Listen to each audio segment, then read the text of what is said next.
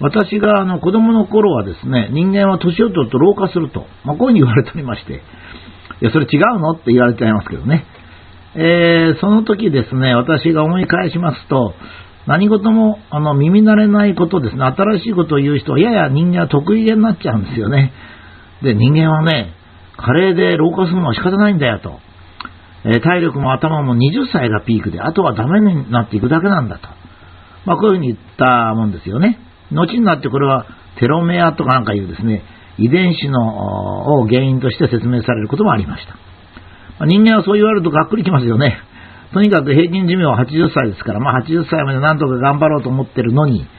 えー、人生というのは最初の20年だけが発展して、あとは衰退するばかりだって言うんですからね、まあ、元気も出なくなっちゃうわけです。まあ、特にその中でも脳細胞は20歳から年々脱落していって、再び回復することはないなんて言われてですね、これはあの実は間違ってたんです。この間違ってたのはあ次回に詳しく説明しますが、えー、この間違った説明でどれくらいの人が年のせいだというふうに錯覚し、何も対策を打たずにやってですね、結果として、え犠牲になった。つまり例えば、老化を早くしたとまいう点では本当に学問も積み作りですね。あの、学問を言う人はですね、それがある程度、まあ、あのの、あの、確信があっても、あ本当に真実かどうかわからないっていうことを言いながら言わなきゃいけないんですよね。えー、まあ、この場合もですね、最近の研究によって、このような従来から言われてた学説の多くが間違っていたことが分かってまいりました。えー、体はあまり老化しないと、まあ、いうことが最近盛んに言われてきました。つまり簡単に言うと体はかなりの年齢まで老化しない。70歳ぐらいまでは少なくとも老化しないと言われてくるようになりました。で、まあ、あの、しかしちょっとこれとよく錯覚するのはですね、人間の筋肉とか運動神経を極限まで使用する激しいスポーツは、ややはり40歳ぐらいまでで衰えがきます。山本昌とかですね、特別な人を別にして、大体の人は40歳ぐらいで衰えがきますね。これをちょっとあの説明しておきますが、これは本当、これ、これが原因で錯覚する人も多いんですけどね。人間が持つ最大のパワーっていうのを100としますとですね、普通の生活ではこの100のうち30ぐらいしか使ってないんですよね。これよくは火事場の馬鹿力っていうようにですね、え、到底そんなものを持ち上げられないようなものを火事場の時だけ力が出るって いうことをよく言いますね。で、あの、スポーツ選手っていうのはですね、遺伝的にもしくは訓練によってですね、瞬間的に80ぐらいは出すことができるようになるんですよね。で、特に瞬発的にですね、例えば野球選手だったらバッティングの瞬間とか、サッカーの選手だったら蹴る瞬間とかですね、そういう瞬間に、筋肉の非常に多くを使うということができるようになるわけですね。しかし、年を重ねますとですね、全体のパワーは60ぐらいになったとしますね。そうしますと、そういう、その、日本の一流のスポーツ選手はもともと80出せるように訓練してるのに60に落ちますから、そこで年齢の限界を感じて引退するということになりますね。これを見てですね、普通の生活をしてる人が俺も年だからと思っちゃうんですよ。だけど、普通の生活をしてる人はもともと30ぐらいしか使ってないわけですからね。60になっても本当は何の変化もないんですよね。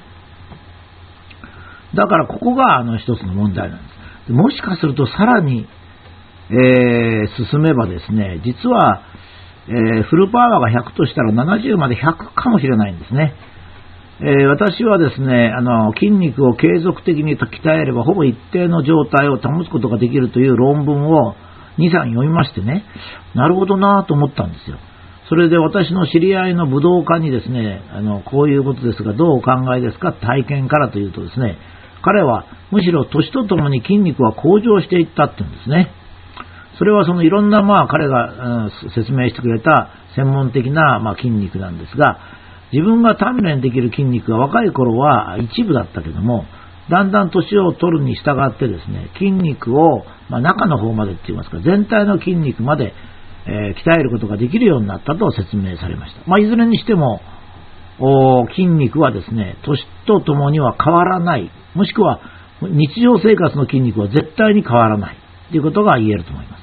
それから骨の医療の研究会に1年ぐらい前に出てきて、出てですね、じっくり聞いておりましたら、なかなか面白いんです、これも。骨は日々交換され、新しいカルシウムの層を形成します。だから、良質のカルシウムですね。良質のカルシウムというのは、カルシウムの錠剤ではなくて、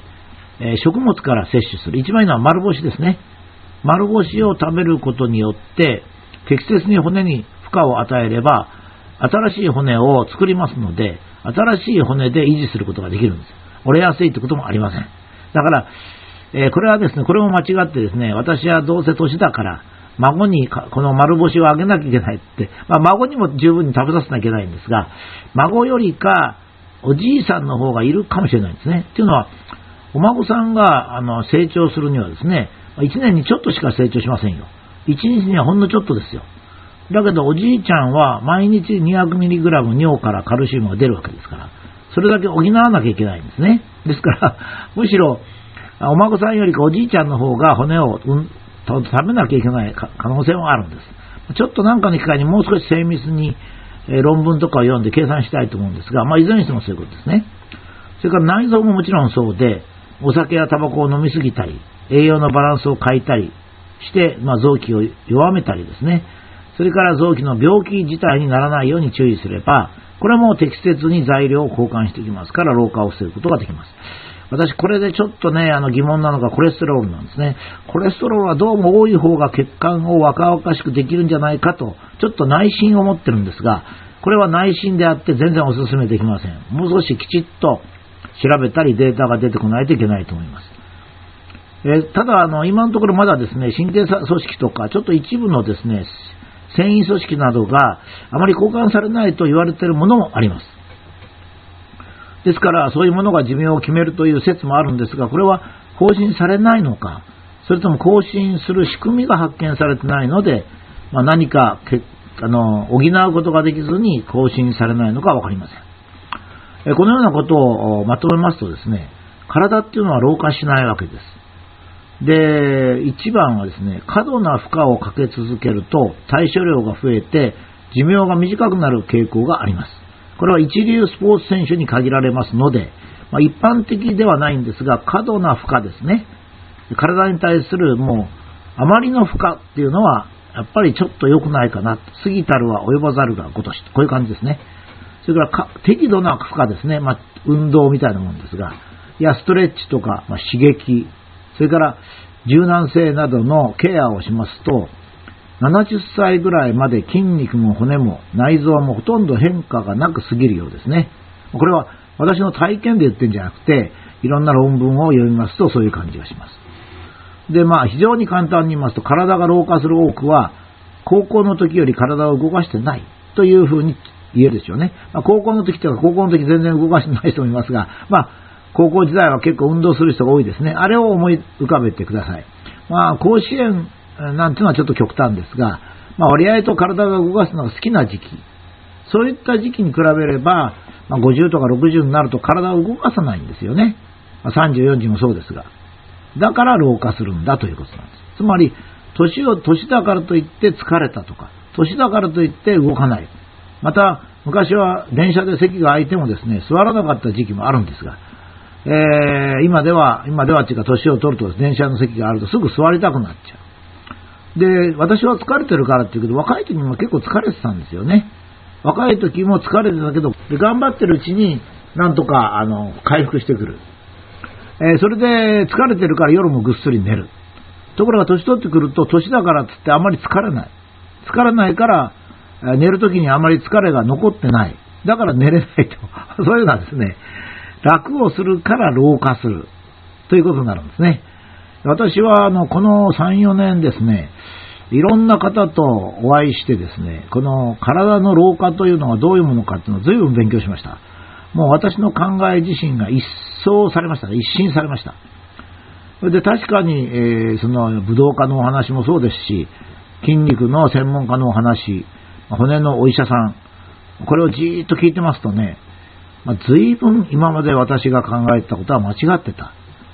えー、あの、だんだん体が弱ってくるっていうのは、ただスポーツ選手のように、